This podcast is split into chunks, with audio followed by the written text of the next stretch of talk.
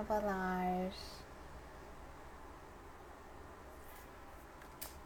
Yavaş yavaş izleyicilerimiz geliyor.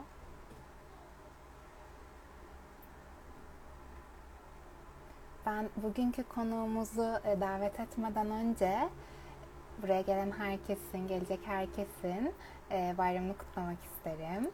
E, sonra birazcık kendimden bahsedeyim. İzleyicilerimiz yavaş yavaş gelirlerken. Ben Kübik Art'ın bilim eğitmeniyim. Kübra ile geçen sene Kasım ayında tanıştık. O zamandan beri çok güzel işlere birlikte tüm ekibimizle canla başta çalışıyoruz. Ee, Kübra merhaba çocuklar etkinliğinde beni de görmek istediğini söyleyince ben de severek kabul ettim. Bugünkü konuğumuzu da heyecanla davet etmek için şu anda bekliyorum. Melek'cim burada sanırım. Hiç bekletmeden Meleği hemen ana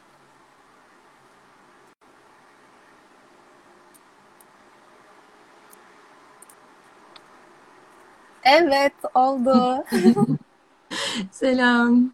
Hoş geldin Melek. Öncelikle burada kocaman öpücükler göndermek istiyorum sana ve Nefes'e.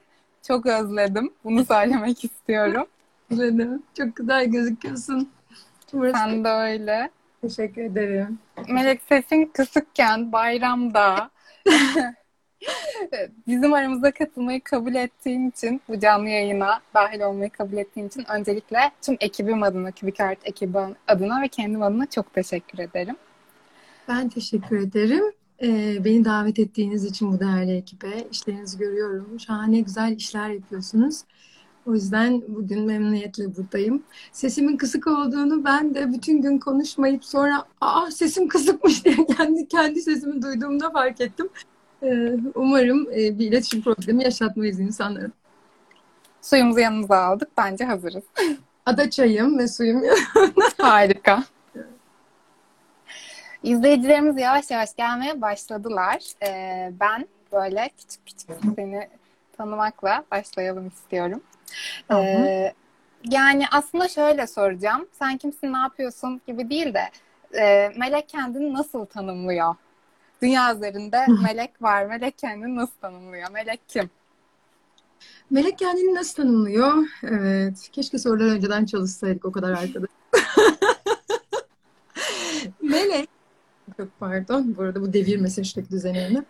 Melek kendini e, var olmaya çalışan, e, fark yaratmaya çalışan, onu rahatsız eden, vicdani olarak sorumluluk hissettiği konularda e, değişim yaratmaya çalışan ve daha da çok kendini e, anlamaya, tanımaya çalışan bir insan olarak tanımlıyor.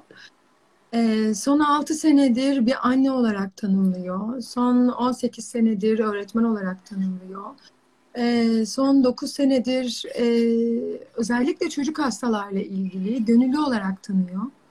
Sanatı çok seven biri olarak doğaya, e, yaratılan her şeye, e, hayran biri olarak tanıyor, tanıtıyor. E, Melek yani yaşamaya çalışıyor bu kadar olumsuzluk arasında. E, yani müsilajlar arasında denizin rengini görmeye çalışıyor diyeceğim. Evet, böyle bir Melek. Melek, e, afişi hazırlarken bazı title'lardan bahsettik. Senle konuştuk öncesinde hatta. Ee, bize biraz bu title'ların hikayesinden bahsetmeni isteyeceğim senden. Ee, önce dedik ki e, Hayata Renk Ver Derneği kurucu başkanı. Bize o yolculuktan birazcık bahseder misin? Elbette. Ee, Hayata Renk Ver Derneği e, benim hiç bilmediğim bir alanda aslında çocuk hastalar. Çocuk hastalar işte hani çocuklar kanser olur bunu biliyordum. Çocuklar hasta olur bunu biliyordum. Yani evet bilgi olarak bir veri vardı elimde. Fakat bunun nasıl ilerlediği, sürecin nasıl devam ettiğine dair bir yorum yapamıyordum. Ee, çok yakın olmayan bir akrabam bu süreçten geçmişti ve o bana bir gün şöyle bir şey söyledi. Beşiktaş Kaymakamlığı'nda proje uzmanlığı yapıyordum. Ben demişti ki Melek abla bu maske farkındalığı ile ilgili insanlar maskeyi neden kullandığımızı bilmiyor. Kanser tedavisi görmüştü bu arada. Lösemi tedavisi görmüştü. E, bununla ilgili hani insanlara bunu anlatır mısın? Öğretmenlere bunu anlatır mısınız? Nasıl yani? Nasıl yani? Öğretmenlere niye bunu anlatalım? Ardından bir anket yaptık Beşiktaş bölgesinde hem de. Hani Beşiktaş'ı değerlendirdiğimizde aslında e, Türkiye'nin e, eğitim e, sosyokültürel olarak eğitim düzeyi yüksek olan bir yerden bahsediyoruz. Korkunçtu sonuçlar. Yüzde 27 kanserin bulaşıcı olduğunu, e, maskenin e, bu bulaşıcılığı engellemek için takıldığını savunuyorlardı. E, yine bazı çıkan sonuçlarda yüzde 42'lerde şey vardı. E, evet kanser bulaşıcı olmayabilir ama işte çocuğumu uzak tutmayı tercih ederim. Böyle böyle süreçten geçen birine karşı uzak durmayı tercih ederim. Sonucu da çok rahatsız ediciydi. Sonra gerçek hedef kitleyle tanışmak istedik ve bir gün çapa hematolojiye yolum düştü. Yolumu düşürdüm. Servisten içeri girdiğimde çok garip bir dünyaya girdiğimi anladım. Yani çok garip bir dünyaydı Merve. Hani sen de hastaneye geldin, çocuklarla birlikte etkinlik yaptın. Ne demek istediğimi biliyorsundur. Yani o kapıdan ilk girdiğinde hani kendi dünyan, işte koşturmacaların, alışverişin, okulun, derslerin, işte sevgilin, arkadaşın, kavga ettiğin, borcun, harcın, her şeyin yani hayata dair dediğimiz her şeyle aranda bir kapı oluyor. Ee, ve o kapıdan girdikten sonra sadece yaşam ve yaşamın anlamına dair e, bambaşka bir şeyin içine giriyorsun. Diyorsun ki buradaki çocuklar, e, buradaki insanlar, anneler, e, çocuklar, oranın parçası olan herkes yaşamı başka bir yerden tutuyor. Yaşamı farklı bir yerden anlamlandırıyor. Sonra sen de farklı bir yerden bakmaya başlıyorsun. Ben orada ilk tanıştığım çocuk Enes'ti. Dört yaşındaydı. Ve Enes yani ben çocuk gelişimi uzmanıyım. Okul öncesi e, alanım. E, anaokullarında idarecilik yaptım. Yani son çalıştığım okul 250 öğrencisi vardı. E, düşün her dönem kaç çocukla tanışıyorum. Zaten hep böyle çocuklarla birlikteyim. Ben zaten ablayım. Biz altı kardeşiz. beş, beş kardeşiz şu anda. E, hani hep çocuklar hayatımda var ama Enes kadar çocuk olan, yaşam sevinci dolu olan, bu kadar temiz olan, bu kadar gözleri parlayan, hayat dolu olan bir çocuk tanımamıştım. Ve Enes bir buçuk yaşından beri o hastanedeydi. Yani denizi görmemiş demek bu, ağaçları görmemiş, bir kediyi görmemiş, dokunmamış, hayatın yaşama dair olan onlarca şeyden uzakta olan bir çocuktan bahsediyoruz. O kadar çok şey öğrendim ki onlardan. Ve hayata renk ver. Onları tanıdıkça bu arada galiba interneti çekmiyor. Bir dakika ben Wi-Fi'yi açık bırakmışım.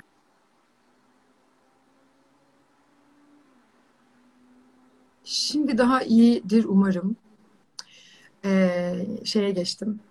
Wi-Fi olmayana geçtim. E, daha sonra bu çocukları dinlediğimizde aslında sadece hastalıklarla değil, hastalıklar dışında eğitime ulaşamamakla, parka gidememekle, sosyal hayata ulaşamamakla, onlarca, onlarca farklı olumsuzlukla baş ettiklerini öğrendim. Yani bunlara şahit olmak korkunç bir şeydi. Çünkü maskeyle şu anda herkes bana şey diyor pandemi başladığında o kadar dua ettin ki herkes maskenin ne demek olduğunu anlasın diye al işte hepimiz korona geldi hepimiz maske takıyoruz.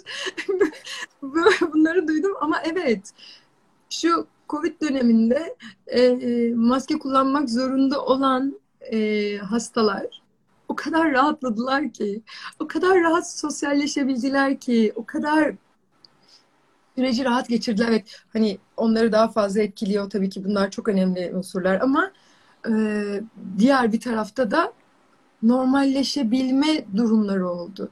Herkes sağlığını kaybetmekten korktu.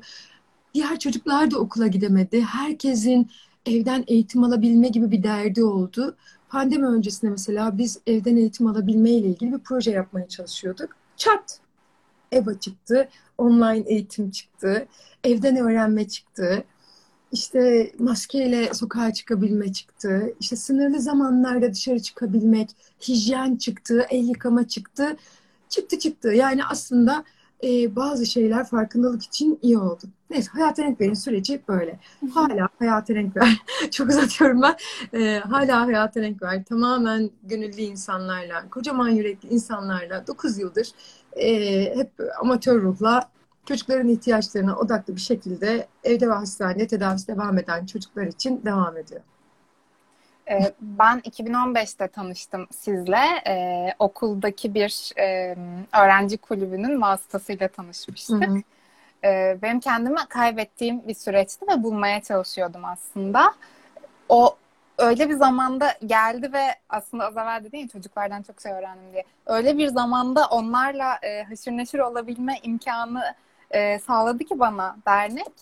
E, inanılmaz gelişimler gözlemledim kendimde. Böyle şey ya işte bu çocuklarda neler yaşıyorlar falan gibi bayağı yüzüme tokat gibi çarpan ve çocuklar tarafından yüzüme çarpılan e, bir sürü bir sürü bir şey. En etkileyicisi de şeydi e, böyle bir gün biraz üzgün gittim etkinliklerden birine. Hani hep mutlu olmaya çalışıyoruz. Orada oyun oynamaya gidiyoruz ve keyifli bir an aslında ama biraz yüzüm düşüktü, biraz yorgundum falan. Böyle çocuklardan biri şey dedi. Ben hastanedeyim. E, biri üzülecekse ben üzülürüm. Ben bile üzgün değilim. Sen ne yapıyorsun ya?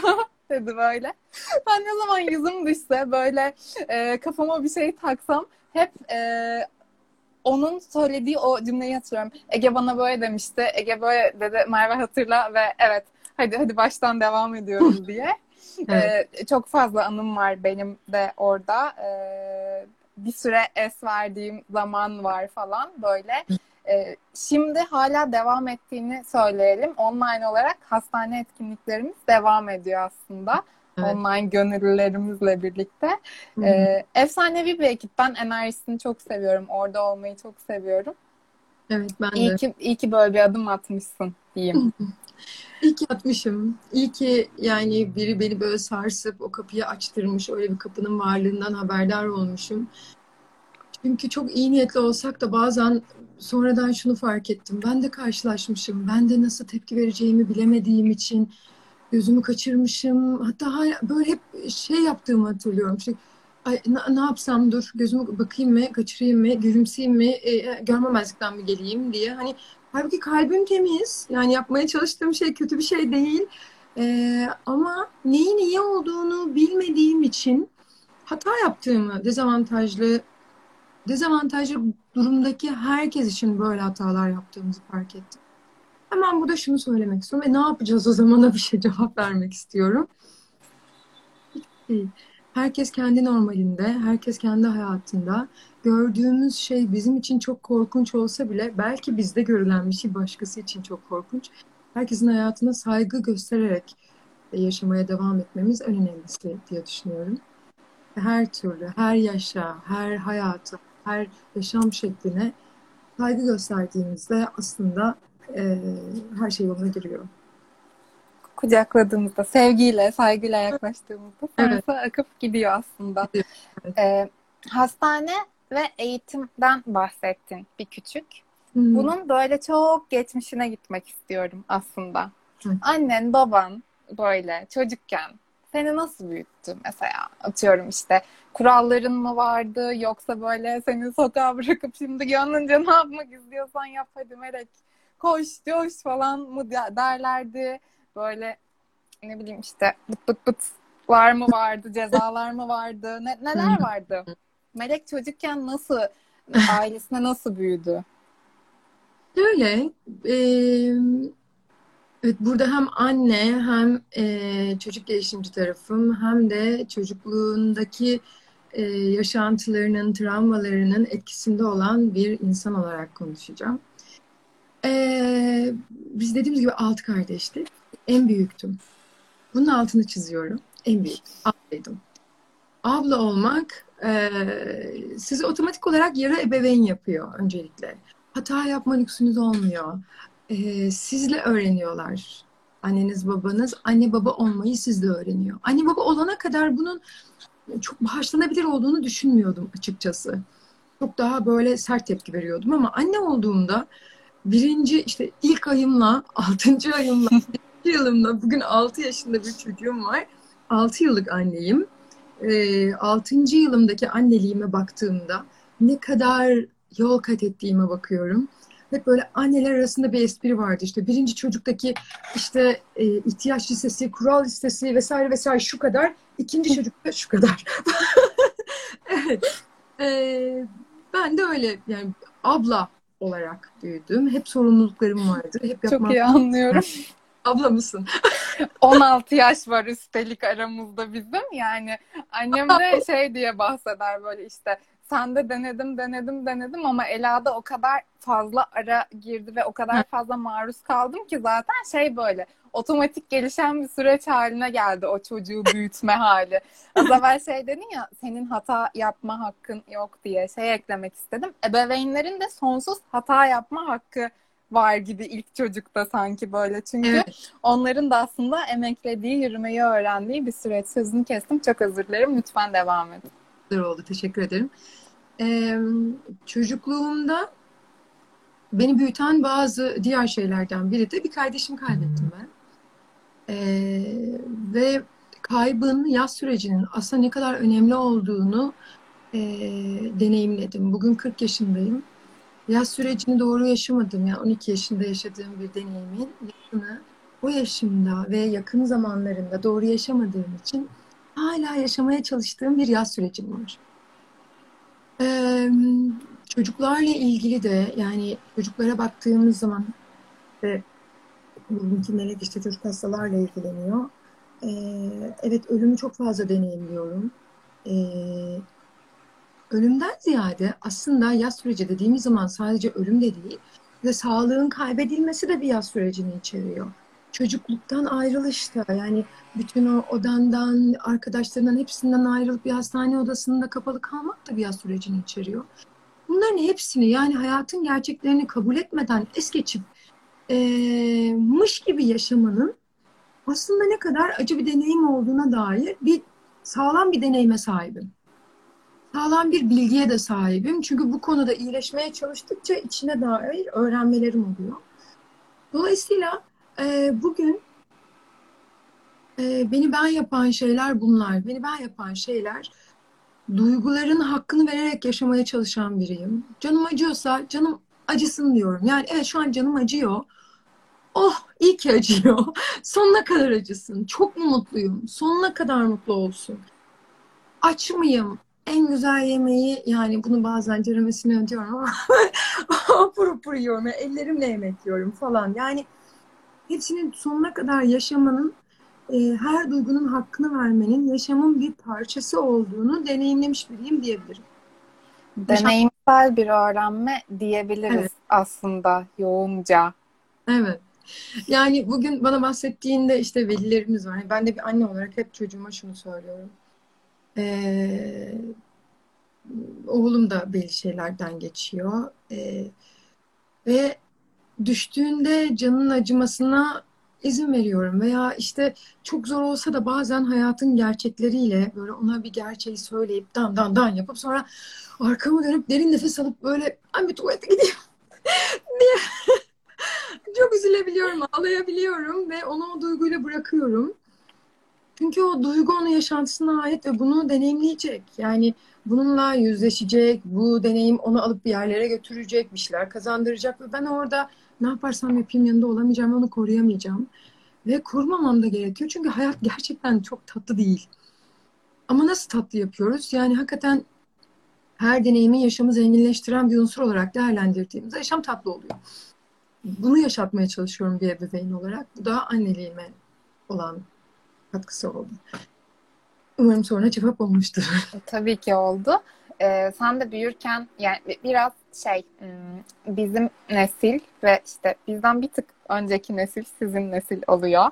Ee, biraz daha şey böyle ebeveynlerin aslında çok da çocuk yetiştirmek konusunda e, herhangi bir deneyime ya da bilgiye sahip olmadığı biraz daha böyle şey herkes için düşe kalka geçen e, evrimsel bir süreçmiş gibi kabul edilen işte evet. doğar büyür falan diye yaklaşılan süreçler. Evet. Günümüz ebeveynlerine baktığımızda da bunun aslında tam tersi bir manzara var yoğunlukta diyebilirim. Yani benim gö- çevremde gözlemlediğim o. böyle şey 35 tane kaynaktan bir şeyler okuyup sonra hangisi daha doğru Allah'ım hiçbirini yapamayacağım galiba ya yanlış bir şey yaparsam diye panik halinde e, bu süreci geçirmeye çalışan ebeveynler de var. E, ya bana ebeveynlik çok korkunç ve çok hastalıklı geliyor kendi adıma, kendi penceremden değerlendirdiğimde. Ela'nın büyümesine tanık olduğum için e, bir tık da işte eğitimcilik tarafı işin içine girince yani cehalet mutluluktur bakış açısı var ya o gelişimsel süreçte maruz kalınan şeyler falan bunları böyle birazcık teorik kısımda bilince pratikte uygulamaya çalışmak o kadar zor ve böyle aa! diye beni bile paniğe sokan bir süreçti ki ben şey dedim böyle anne olursam herhalde çocuğu bir şeye kapatırım ondan sonra orada büyütmeye çalışırım. Ama öyle de hiçbir şey öğrenemez hayır bu da olmaz. falan diye böyle. Ya Ela'nın büyüme sürecinde ben Aa, yok yok bu iş bu iş yok çok korkunç çok zor bir iş falan demiştim. Sonra ta ki e, çocuklarla biraz daha haşır neşir olana kadar. Çünkü aslında gerçekten o geçmişteki bakış açısına dönecek olursak ya biraz da büyüttü. Yani bırakınca da büyüyebiliyor suyunu, ekmeğini verince. yani büyüyor çiçek gibi. Evet, evet çiçek gibi. Yani güneşten, doğadan, sudan, rüzgardan, şimşekten de yoksun bırakmadan arada önüne ekmeğin üzerine koyduğunda büyüyor. Kesin bilgi mi? Kesin bilgi. Tamam o zaman. Yani işte ama işte aferin demeyeceğiz, işte şöyle demeyeceğiz, ay düştü mü demeyeceğiz falanlar böyle dipnotlar falan var. Evet yani ebeveynlikle ilgili sanırım söyleyebileceğim yegane şey sürekli bir vicdan sorumluluğu. ay doğru mu yaptım, yanlış mı yaptım, gene ben ne yaptım? Bu sefer bunu deneyelim. Bir dahaki seferde bunu deneriz falan diye böyle muhakkak hala deneyimsel olan öğrenme devam ediyordur diye ediyor, düşünüyorum. Ediyor. Yani ben bazen şunu söylüyorum. Biz işte hani kalabalık aile çocuğu, ben Rizeliyim. Ee, Çayeli'nde doğdum, büyüdüm. İşte üniversiteye kadar hep oradaydım ve biz sabah kalkar sokağa çıkardık. Akşam işte akşam yemeği diye seslenirdi. Eve gelirdik. Ya da işte belli çizgi filmlerimiz vardı, sınırlıydı. İşte onları izlemek için böyle hopa diye eve giderdik. Sokakta tek çocuk kalmazdı. Sonra hep beraber tekrar çıkardık. Yani o sırada ebeveynimiz bilmezdi. Bunu çok arzu ediyorum. İnanılmaz zengin bir hayatımız varmış. Tabii or- oraya biraz da böyle ebeveynin desteğini, arkamızda olduğunu vesaireyi katsak çok daha şık olurmuş ama olmamış. Şimdi bu ebeveyn bilinciyle, o özgürlüğe sahip bir ortamda çocuk büyütebilmeyi çok isterdim. Ama işte hayat.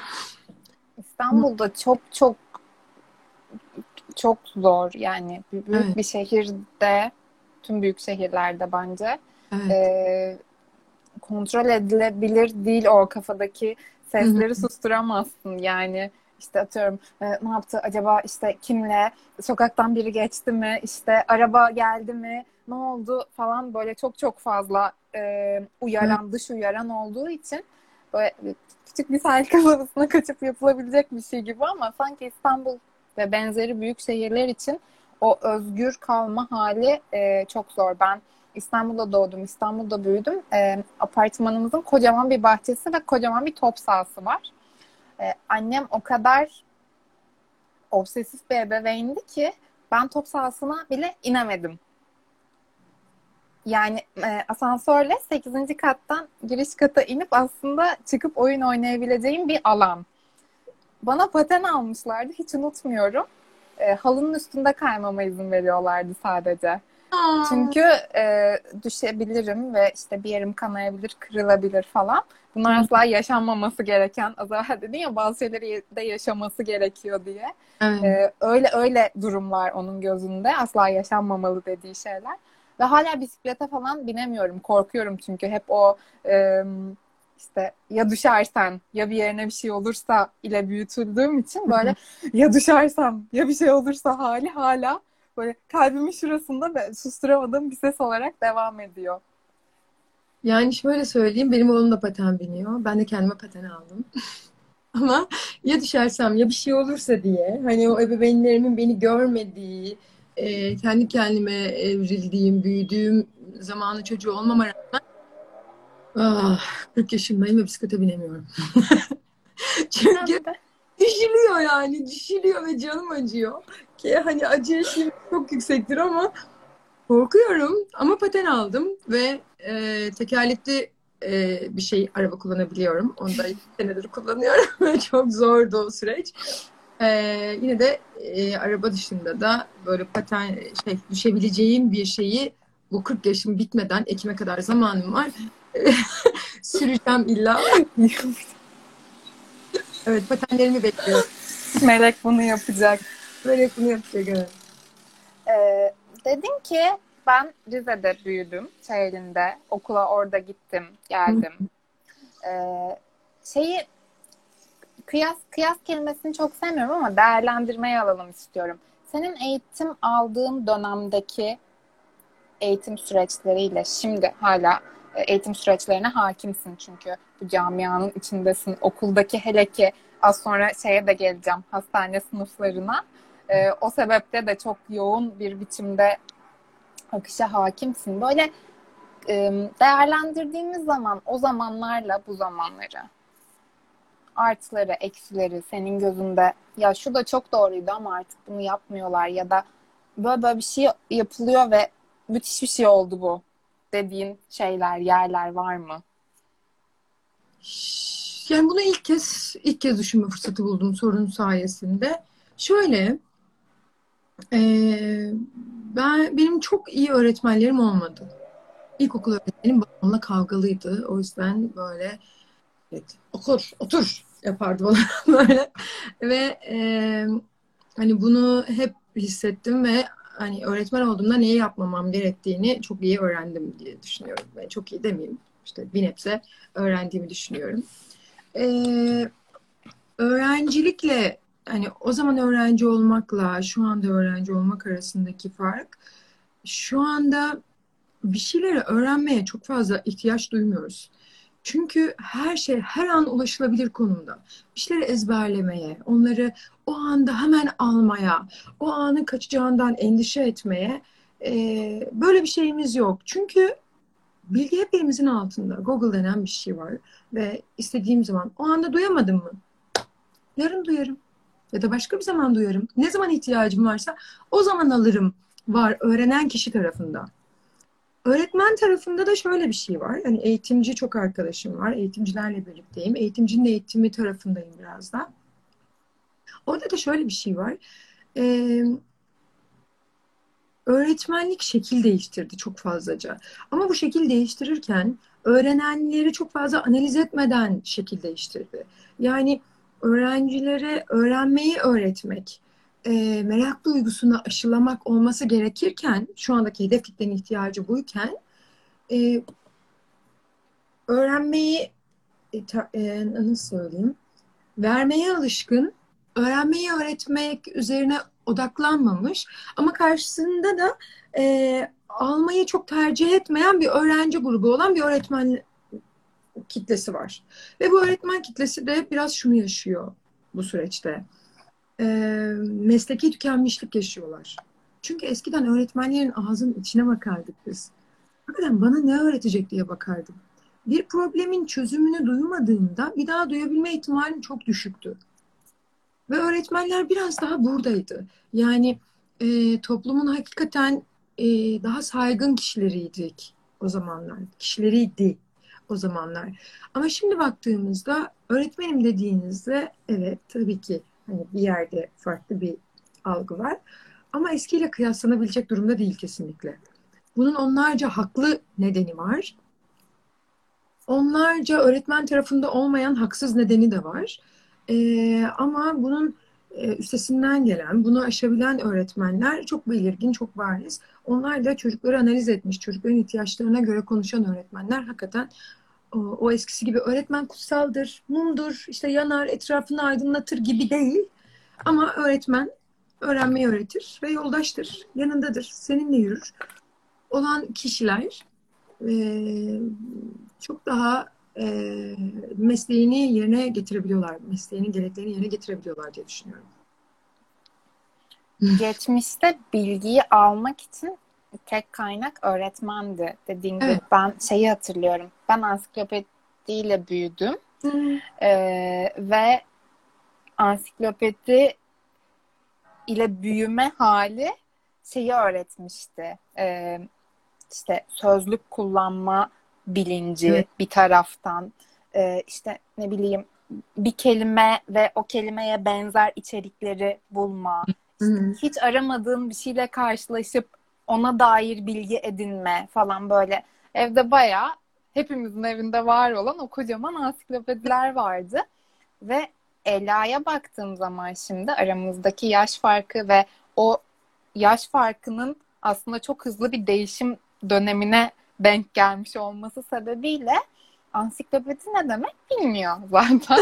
hani açıp bakmak istese bile hala evde duruyorlar. Açıp bakmak istese bile artık çok eski bilgiler olduğu için o güncellenmediği için ona şey geliyor.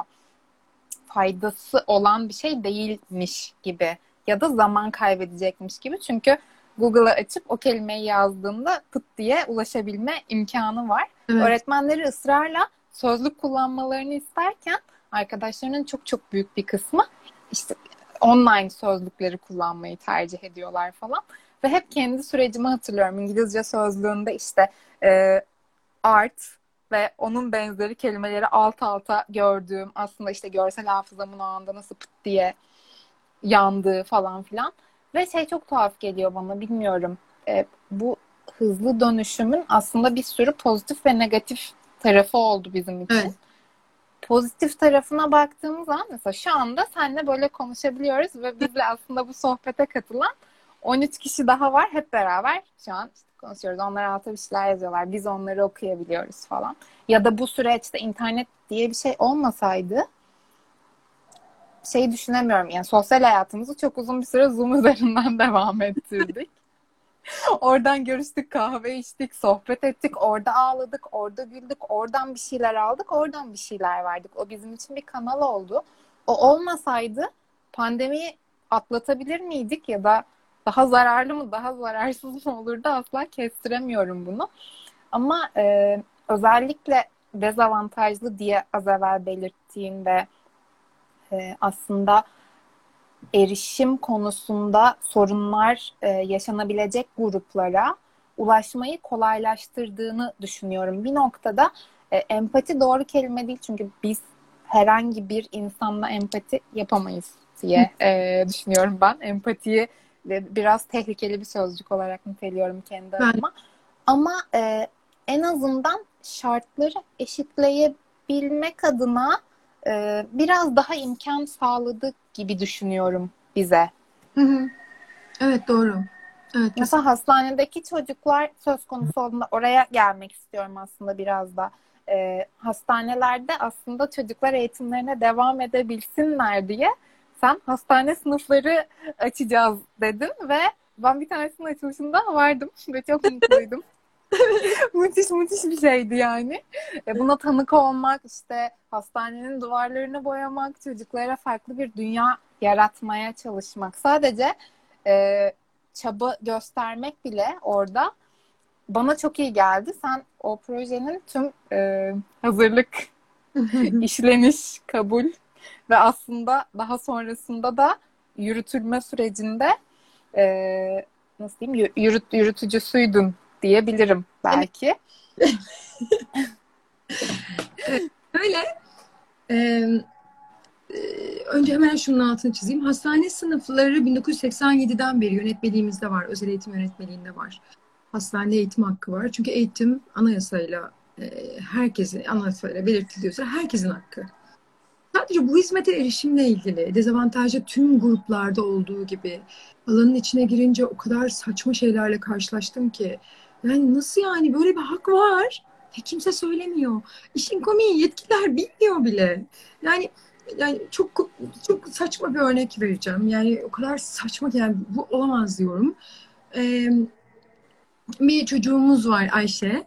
Ee, Ayşe kesik fibroz hastası ve Ayşe'nin maalesef kendi boyu kadar bir tüple yaşaması gerekiyor. Yani böyle oksijen tüpü şöyle işte yaklaşık 20 santim çapında onun bir 1.30 e, uzunluğunda bir tüple birlikte yaşaması gerekiyor. Onunla okula gitmesi gerekiyor. Onunla parka inmesi gerekiyor vesaire. Bu yüzden hayatı çok sınırlı ve maddi durumları da çok iyi değil. Ee, ve servise de bu anlamda parası yetmediği için annesi 4 sene boyunca Ayşe'yi sırt, Ayşe'yi ve tüpü çünkü ciğer akciğerlerin, aksistik fibroz akciğerleri vuran bir hastalık. Çok fazla hareket edemiyor. Nefes nefese kalıyor, tıkanıyor. Hem Ayşe'yi hem tüpü sırtında taşıyarak ilkokulu bitirtmiş. Ama yönetmelik ne diyor biliyor musun? Ve bunu okul müdürü dahi bilmiyormuş. Yönetmelik dezavantajlı gruplarda benzer rahatsızlığı olan işte en, en, özürlü olan engelli dememek gerekiyormuş. Bunun hemen burada altını çizeyim. İşte kör Engin olan... Hoca çok altını çizer onun. evet Engin Hoca. Kör olan, sağır olan, bedensel e, özrü hayır özürü bedensel engeli ne diyeceğiz orada? Bedensel sakat... özrü olan, sakat olan. Evet, sakat olan kişilerin ücretsiz servis kullanma hakkı var. Ve bunu ortaokula geçtiklerinde servis için e, bütçe ayarlamaya çalışırken öğrendik. Ne kadar acı. Yani bunun gibi onlarca örnek verebilirim. Hastane sınıfları da öyle. Şu an Türkiye'de yaklaşık 50-55 e, tane hastane sınıfı var. Peki kaç il var? Kaç tane eğitim araştırma hastanesi var? Kaç tane çocuk yoğun bakım servisi olan yani çocukların hastane uzun süre geçirdiği hastane var dediğimizde ise bu sayı çok daha fazla.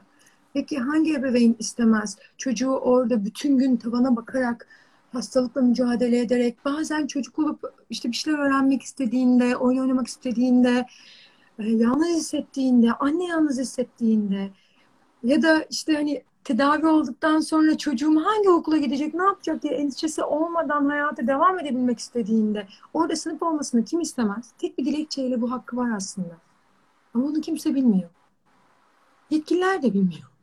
Aa öyle bir şey mi vardı ya? Yapma ya falan. Böyle hani bunu söyleyen umarım bunu yetkililer izlemiyordur. böyle müdürler falan.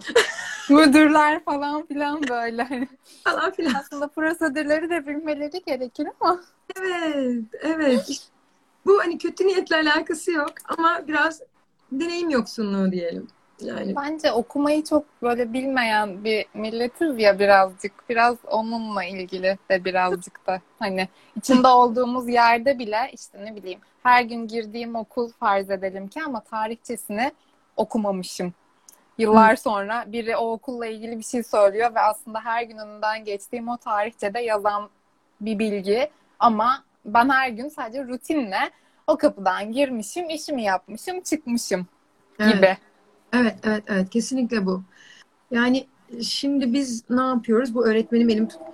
Hemen böyle reklam yapıyorum. Öğretmenim elimi tutu takip edebilirsiniz. Twitter, Instagram ve Facebook. Ve tabii hayatı takip edebilirsiniz. Ee, ne yapıyoruz? Hastanelerde sınıf açıyoruz. Hastaneleri ve Hayat Renk ve ortaklığında yapıyoruz bunları. Hayat Renk ve Ver Derneği'nde her şey gönüllü olduğu için oraya gelen herhangi bir aynı ya da nakdi bağış hastane sınıflarına bir katkıya dönüşüyor. Kaleme dönüşüyor, bilgisayara dönüşüyor, işte yazıcı veya, klimaya dönüşüyor. Her neyse neye ihtiyaç varsa. Ee, hastane sınıfları açıyoruz. Hastanede ve evde eğitim öğretmenliği kursu hazırladık. İnanılmaz muhteşem insanlarla, yaklaşık 60 kişilik bir uzman ekiple. Ee, ki bu uzman ekip arasında hastane çocuğuyla kalmış anneler de var. E, hastanede uzun süre tedavi görmüş çocuklar da var. E, bunun özellikle altını çiziyorum. Doktorlarımız da var, psikologlarımız da var, öğretmenlerimiz de var, e, müfettişlerimiz de var gibi gibi bunları çoğaltabiliriz. E, hazırladığımız eğitim kursuyla gönüllü öğretmenlerimiz de ne yapacaklarını, neyle muhatap olduklarını, hedef kitlesini bilen, bilinçli gelmiş öğretmenlerle e, eğitim vererek bu şekilde hastanelerde görev yapıyor öğretmenlerimiz. Ve tekrar buradan tüm ekibime, tüm arkadaşlarıma sevgiyle anıyorum. Bu pandemi döneminde 12 e, öğretmenimiz, hani şu bizim hani insanların burnunu kapıdan çıkaramadığı zaman var ya, e, işte kapanıyoruz, evlere giriyoruz, çok korkuyoruz, çift maske takıyoruz, hastanenin önünden geçmiyoruz falan zamanlarda e, İstanbul İl Sağlık Müdürlüğü, İstanbul İl Müdürlüğü'nün onayıyla İstanbul Valiliği'nin katkısıyla hastane sınıflarımızda öğretmenlerimiz görev yapmaya devam ettiler. Her şeye rağmen. Ve onların bu süreçte inanılmaz katkısı olduğunu biliyorum. Çünkü ilk başladığımızda o hani pandemi ilk başladığı işte Mart Nisan var ya böyle öleceğiz diye böyle anksiyetelerle kapılar ben çöpü atamıyordum ya. Dışarı çıkıp çöpü atamıyordum. O kadar korkunçtu ki. Ee, o zamanları atlattıktan sonra e, ki o zaman hastanelere maske, yiyecek ve bir sürü şey götürüyorduk. E, destek dağıtıyorduk. E, hastaneye gittiğimizde çocuklar kapılarını açmaya korkuyor. Herkes o kadar endişeli ki risk grubundalar. Herkes büyük antidepresanlar kullanmaya başlamış. Herkes panik halinde. Ama oraya öğretmenin gitmesi. Aa öğretmen buraya geliyor. E tamam ölmeyeceğiz o zaman. Yani bu o kadar büyük bir katkı sağladı ki. O yüzden herkes bilsin istiyorum. Yani e, tüm ekip arkadaşlarıma tüm kalbimle sevgilerimi gönderiyorum buradan. İyi ki varlar. İyi ki hep beraber böyle bir şeye inandık. Ve yine Hayata Renk Ver Derneği'nde işte iki yıldır online olarak devam ettirdiğimiz online ses programımızdaki gönüllüler. Önce haftada dört gün ve işte ikinci yıl haftada üç gün e, çocuklarla etkinlik yapmaya devam ediyorlar. Kimi zaman bir çocuk geliyor. Kimi zaman 20 çocuk geliyor. Ama hiç kimse asla yılmıyor. Çünkü bizim için sayı değil. Orada dokunduğumuz, dokunabildiğimiz şey önemli ve yarattığımız farkın farkındayız. Bunlar çok kıymetli. Ay, soru neydi ben neden buraya geldim bilmiyorum ama beni durdurur musun arada Merve? Böyle şey alıyorum. Dağılıyorum. Hayır ya yani bu aslında verdiğin cevaplar benim sorduğum sorulara cevaplar. Acaba? Burada şey şey şey şey gibi bir şey yok ki.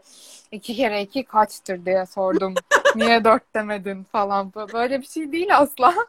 Evet. Yanından koptuğu gibi konuş. Zaten öyle konuşacak bir insan olduğun için e, senle sohbet etmek çok keyifli olduğu için burada karşımda sen ol istedim. Çok tedirgindim Kübra yapar mısın dediğinde aha nasıl yapacağım aha falan diye böyle acayip gerildim. O çok ya, yaparsın hiç sorun değil çok basitmiş bu falan diye. Evet ya sen mi kim, kimle yapabilirim acaba? Ah, rahat olacağım biri olsun kim olsa acaba falan derken ya dedim ki, duydum bu o kadar güzel bir şey ki. Ay doğru mu yaptım? Yani e, ben hep okulda Boğaziçi'ndeyken o karşılaştığımız güne şükrediyorum. E, o zaman Sümeyye vardı, sen vardın ve Sema Hoca vardı. Evet. E, ben o gün e, yani kendi içimde bir dönüşüme merhaba dediğim bir gün. Zaten 2015'ti. 6 yıl oldu. E, çok yoğun hastanede olduğumuz zamanlar oldu. Hı hı. Çok keyifliydi. Çok yorucuydu. Sen bana bir toplantıda şey demiştin yor, yorgun görünüyorsun. Şimdi biraz dinlenme zamanı. Ne olur önce kendin iyi olmalısın, iyi gelebilmek için e, herkese. O böyle benim burama kazındı. Hala kullanıyorum. Her ihtiyaç duyduğumda çıkarıyorum oradan. Önce kendin iyi ol, sonra iyi gelirsin diye. Evet. Ee, evet. Şimdi çocuklar bizi okuyorlar, çocuklar bizi görüyorlar.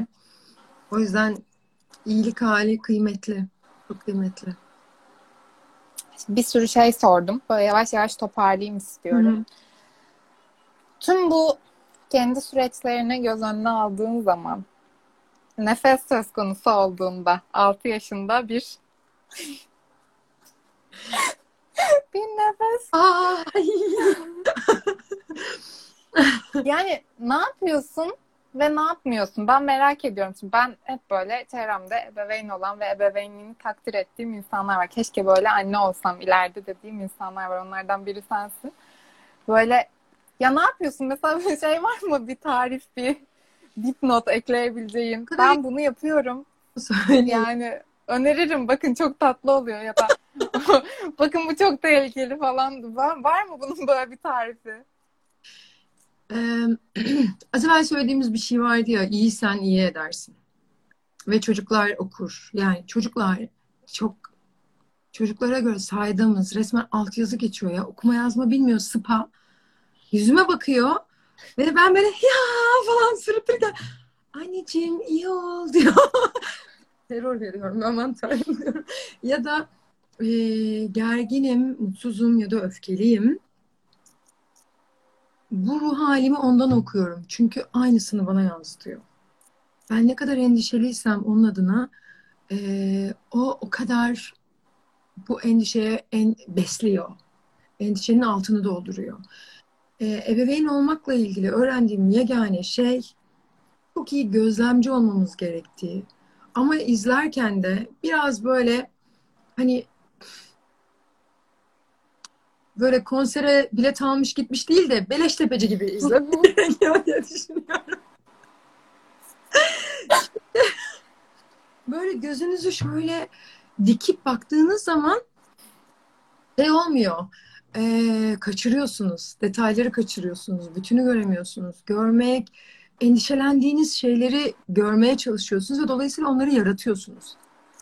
Ee, benim de çocuğumla ilgili e, ben çocuğum iki yaşındayken boşandım ve boşanma çocuklar için bir travma. Ne kadar altını kontrollü boşanıyoruz biz. Her şeyi planladık. Çok güzel olacak. Herkes çok mutlu. Desek de öyle olmuyor. yani her şeyi kontrol edemiyoruz. Ee, her şey rayından çıkabiliyor. Darma duman olabiliyor. Bu nasıl oldu dire, diyebiliyorsunuz. Ee, bugün geldiğim noktada daha sakinim çocuğumla ilgili. Çok panik dönemlerim geçti. Oradan bakıldığı zaman ha Melek iyi anne tatlı falan dense de öyle değil bu taraf. Melek burada üç buçuk atıyor. Yani yaptım ben bugün yoğurt, bugün taze mayaladığım en işte probiyotikli bilmem neyle yoğurdu yedirmedim diye anksiyete yaşamaktan diğer tarafa geçiyor. İşte 9'da uyuması gerekiyordu. Saat 10 oldu aman tanrım işte bugün hikayesini okumadım.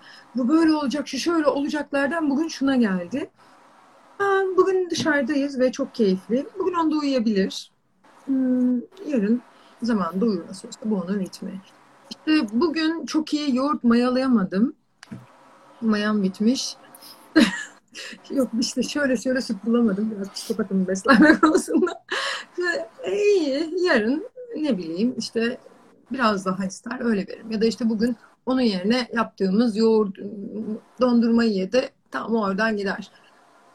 Biraz buna evrilmeye başladım. Çünkü çocuğumuza biz neysek ona dönüşüyor. O yüzden en temeli hakikaten yine az evvel söylediğin ve söylemesi çok kolay olsa da özellikle ebeveynlik tarafında yapması çok zor olan sen iyisen iyi edersin. Ben iyiysem çocuğum iyi. Ee, bazen çocuğuma şunu söylüyorum. Bugün e, kitap okurken uyuyakaldığım için bazen bugün benim kitabımı okuyacağız. İşte ya anne niye bak okuyamıyorum çünkü sürekli okuyorum. Bugün benim kitabımı dinleyeceksin. Keyfin çıkarsın iyi olur diyor. Hep benim kitabımı okuyoruz ve yine de uyuyor yani. Sonra ertesi gün çok farklı kelimeler öğrenmiş olabiliyor. Öyle.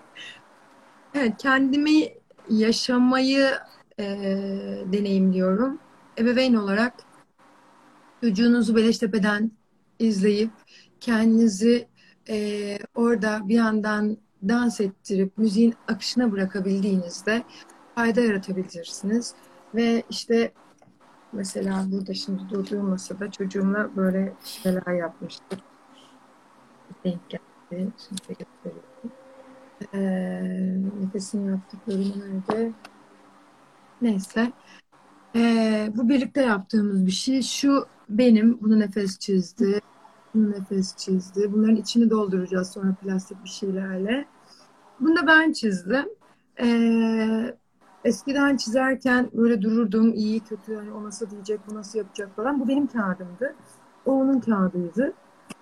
Ee, buraya yaptığında ona tepki Hayır benim kağıdımı bozamazsın dedim mesela. Ee, ve bunu ben kendim için yaptım. Oğlum için yapmadım. Bunu kendim için yaptım. Kendi odamın camına asacağım. O bunlar buradan çıkarılabiliyor, yapıştırılabiliyor. o da kendi odasının camına asacak. Yani sadece onun odası için yapmıyorum. Bu kadar. Kendinizi unutmayın. Evet, Anlıyorum buradan. evet işte kısa yolu var da işte öğretmen olunca uzun yoldan anladım. Anlatıyorum ben. Big Bang'den başlayıp. Dünya küçük bir gaz ve toz bulutuydu. Bir bir patlama oldu. Bitir ya. O kadar gitmedim değil mi Merve? Ben öyleyim. Ya ben kendimle dalga geçiyorum bir taraftan aslında şu anda. En ufak böyle gündelik bir şey anlatırken bile böyle olayın en başına gidip oradan onu çekip çıkarıp getirip falan filan. Evet. Böyleyim. Ben de böyleyim. Ya biz birbirimize... Ee, Melek, son bir soru. Saat saat buçuk olacak neredeyse. Seni çok oyaladım. Özür dilerim.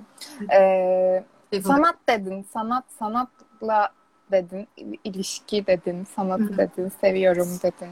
Baktım az evvel bir şeyler gördüm. Çizmişsiniz. Aslında profesyonel olarak uğraşmıyorsunuz bununla. Ama ben tabii kişisel olarak takip ettiğimden de öyle bir başlık açmak istiyorum. Nefes yani sanırım doğduğu günden beri bir şeylerin içinde sürekli bir şeyleri evet. boyuyor, sürekli bir şeyler üretiyor, bir şeyler yapıyor. Sen de belli ki aslında büyürken o özgür ama arkası desteklenmeyen halde büyürken kendi kendine bir şeyler yapıyordun. Hı hı. Atıyorum işte sokakta çamurla oynuyordun ya da işte ne bileyim Aynen. çimenlerden köfte yapıyordun. Çok havalıydım. Hemen ee, çocukken kuzenimle birlikte bizim işte mahalle mahalle olayı vardı bizde. Ee, bir grup arkadaşımız vardı. Çok detayını hatırlamasam da. Dedemin evinin bahçesinde böyle bizim kale dediğimiz bir yer vardı. Altında e, işte orada ahırlar, işte tavuklar. Orada altında samanların olduğu bir yer vardı. Ee, üst katı böyle ne gibi diyeyim işte böyle geniş çatı katı gibi düşün. Böyle ama sokaktan geçenin girebileceği bir alan. Biz e, küçük hobi çikolatalarla bile satıp işte 50 liraysa işte onu 50 liraya alıyorduk. 55 liraya satıp e, tiyatro yapıyorduk mesela. Ve e, işte çocuklar geliyorlardı. İşte biz işte yapıyorduk. İşte uydurduğumuz şeyleri de yapıyorduk. E, sonra yine e, burada üniversite hayatımda da tiyatro yaptım. Tiyatroyla çok çok ilgilendim ve hala çok seviyorum ama şu anda sadece izleyici koltuğundayım. Ee, öğrencilerimle çok oyun çıkardım. İMKB Kız Meslek Sesi Ops e, deki öğrencilerimle belki izleyen vardır birkaç tanesini gördüm. Onlara sevgiyle hatırlıyorum tekrar. E, fotoğrafla çok ilgilendim.